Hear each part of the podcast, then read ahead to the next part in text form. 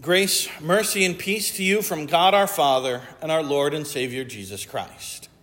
Amen. Jesus tells a short history of the world in our gospel for this morning. And this history beautifully culminates with people coming to church. What we are doing right now is what God has ordered all the history of the world toward. There is nothing greater on earth, no goal more prestigious, no ladder to climb higher, no compulsion to accomplish something more.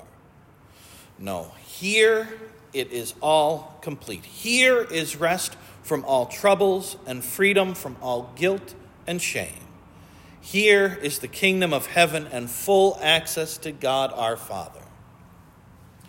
God is in control of history. And his thoughts are not our thoughts, and his ways not our ways. No one would think that the great goal of time is met right here on a Sunday morning in Anchorage, Alaska, as sinners gather together to sing and pray and hear the wisdom of an ancient book and the words of a sermon and eat bread and wine together. This is the feast. This is the great goal of history. And faith must answer yes.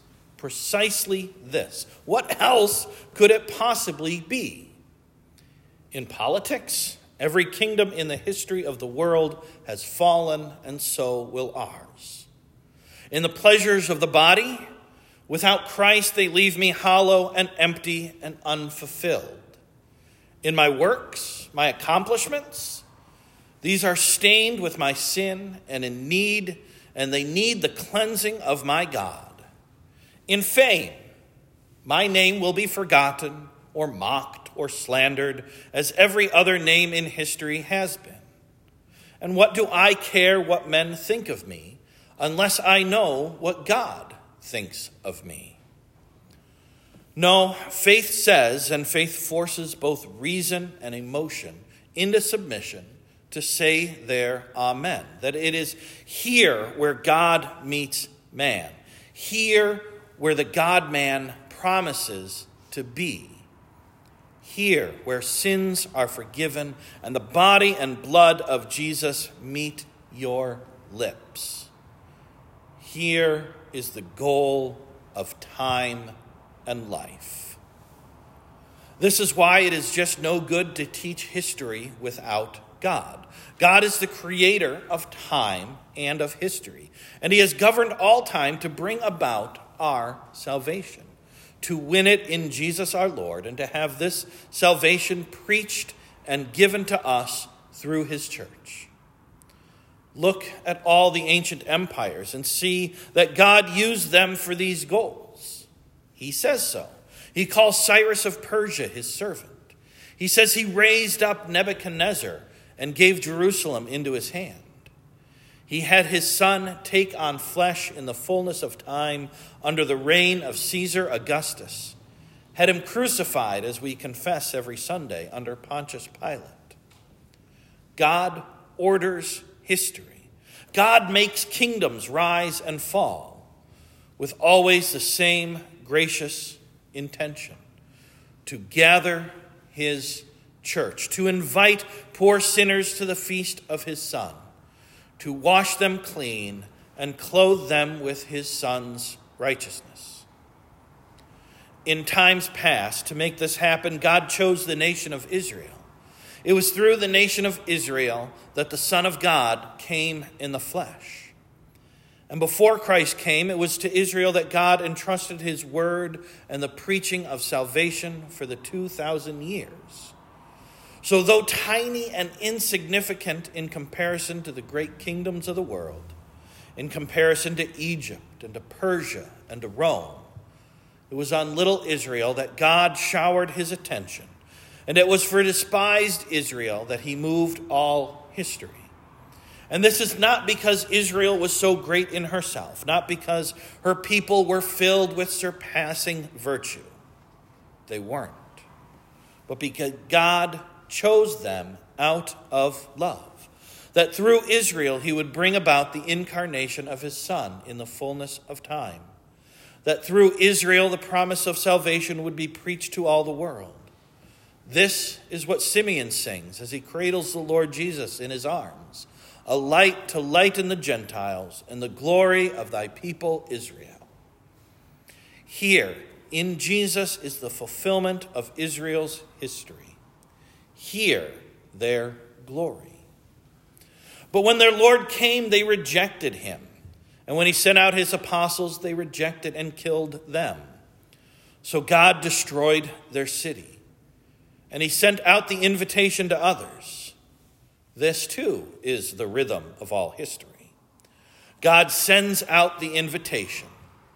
Most reject. But God never tires of sending the invitation out again because God doesn't change. Nations change, they rise and fall. God raises them up so that people will hear his word. And when they reject it, they fall. And God raises up other nations. But God never changes. His invitation remains the same, and the greatest goal of every man and city and nation is God's goal for it that it heed his invitation. If you want to know what is best for yourself, your community, your state, your nation, it will be found in a merely political solution, accomplished by voting and elections or weapons and laws. It is the preaching of Christ's word here at church, the holding to it in our homes, the teaching of it in our lives, handing it down to our children so that we and our children and our children's children hear the invitation of our Lord and come to his wedding feast that the great majority of men have not seen this and still do not see this must never be a scandal for us who do see it. Jesus told us beforehand that this would happen, so that we would know and trust that He still works all for our good. Jesus calls us His little flock. Fear not, little flock, for it is your Father's good pleasure to give you the kingdom. The church is little she has never been in the majority. Our Lord has told us that He wants all to be saved. He is the God who created all, the God who joined us all in our misery by taking on our flesh and our infirmities, who bore the sin of all the world, lived for all the world, died for all the world, rose for the life of all the world. His Father so loves the world this is God. He is sincere. There is no place where his word has not gone out. It is man who runs away from God, though he invites all to the feast. It is man who refuses to take it seriously, refuses even to care, though God himself descends from heaven and joins our human race. It is exactly as God says in Isaiah What more could I have done for my vineyard than I have done for it. What more could God do? The fault is not in him, it is in man. It is in our human, sinful flesh. And this is the great warning to us. This is the frailty of our flesh. Our flesh will think of a million excuses to not care about Jesus, or worse, to be offended by, at Jesus. We should recognize how petty the excuses of the world are and condemn them whenever they arise in our own flesh. They paid no attention and went off, Jesus says, one to his farm, another to his business. Remember the parable of the rich fool who harvested so much grain that he tore down his old barns and built bigger ones and said to himself, Self, you have plenty of goods laid up for many years. Relax, eat, drink, be merry. But God said to him, Fool, this night your soul is required of you, and the things you have prepared, whose will they be? It is all vanity, all a lie, to put your stock in the things of this world while ignoring the Creator and Redeemer of the world. The happiness the things of the world promise will fade away. Only Jesus and his word will remain. Heaven and earth will pass away, but my words will never pass away. But some do not just ignore the invitation, they persecute the ones who announce the invitation. The invitation itself offends them, angers them. So Jesus says, The rest seized his servants, treated them shamefully, and killed them. This describes what the Jews did in rejecting God's word, but it gets repeated throughout history. The violent reaction against the gospel in Christ's church remains today. It has always been.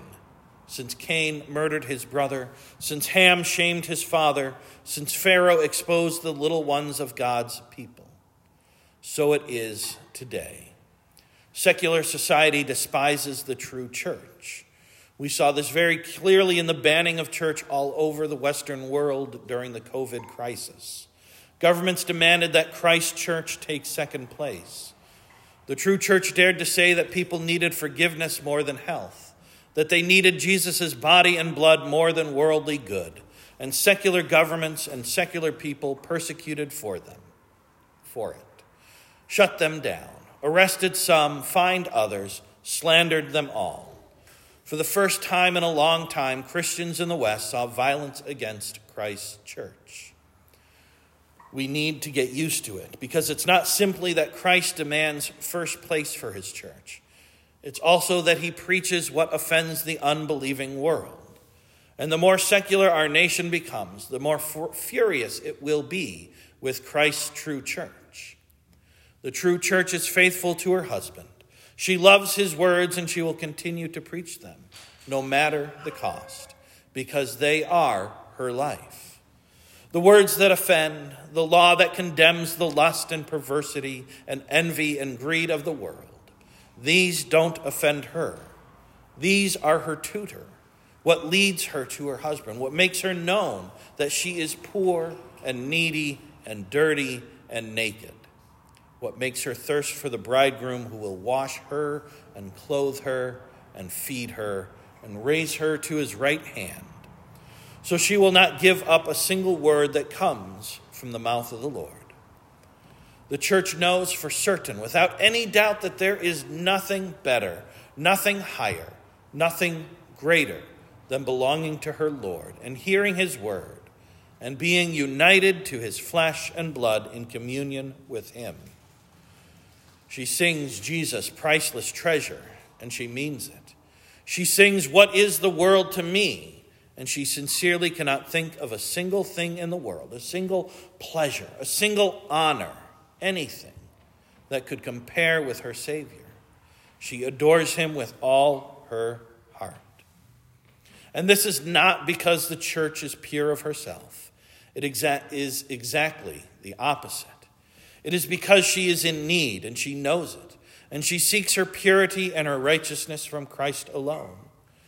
This is the wedding garment of which the Lord Jesus speaks. It is the garment of Christ's righteousness that covers all our nakedness and all our sin. Here, all shame is covered up, all fear of judgment taken away. Here is peace, knowing that you have not clothed yourselves with works. You have not made yourself worthy. How could you? But God Himself has clothed you in the righteousness of His Son. God Himself has crowned you, has washed you, feeds you, loves you. So it is the great joy of everyone at the feast to wear the wedding garment. The man who doesn't have it on is thrown out into the darkness, where there is weeping and gnashing of teeth. He simply does not belong in the church. It simply makes no sense for him to be there. He may hold membership in the church. He may be confirmed. He may serve on the council or have given a lot of money. But if he is not wearing the wedding garment, he is thrown out. And he has nothing to respond. He is speechless. He cannot say, But Lord, I've done this, or Lord, I've given that. No, none of that will do. The church doesn't brag on what she has done, she relies on what her Lord has done for her. She doesn't glory in herself, she glories in her Lord. She doesn't claim her own righteousness, she claims the righteousness of God, her Lord. Because church is a wedding feast, and what happens here is what marriage is, what God created it to be. What the husband has, he gives to the bride. No longer is it, this is mine, and that is yours. But what is mine is yours, and what is yours is mine. And so the church, so ugly and dirty, filled with sinners, she gives all she has to her Jesus, and Jesus takes it. Jesus takes our death. Jesus takes your sin.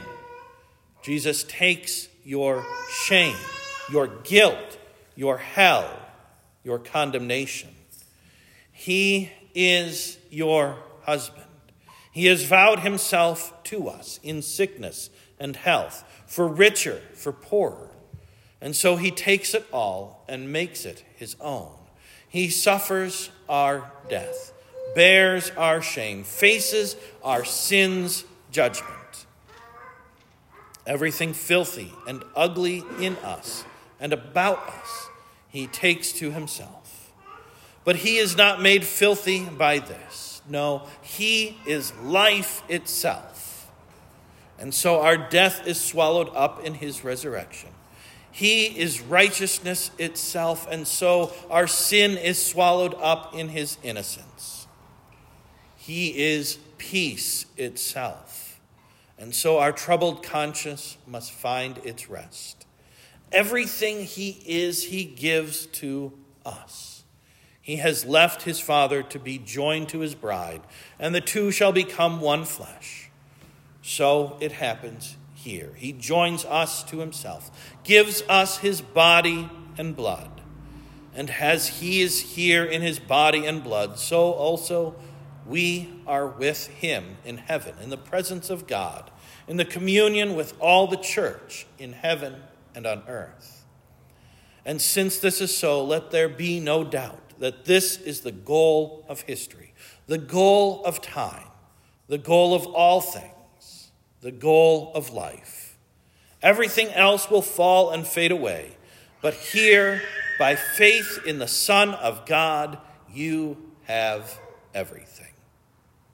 Amen. Now may the peace that surpasses all human understanding keep your hearts and minds in Christ Jesus to life everlasting.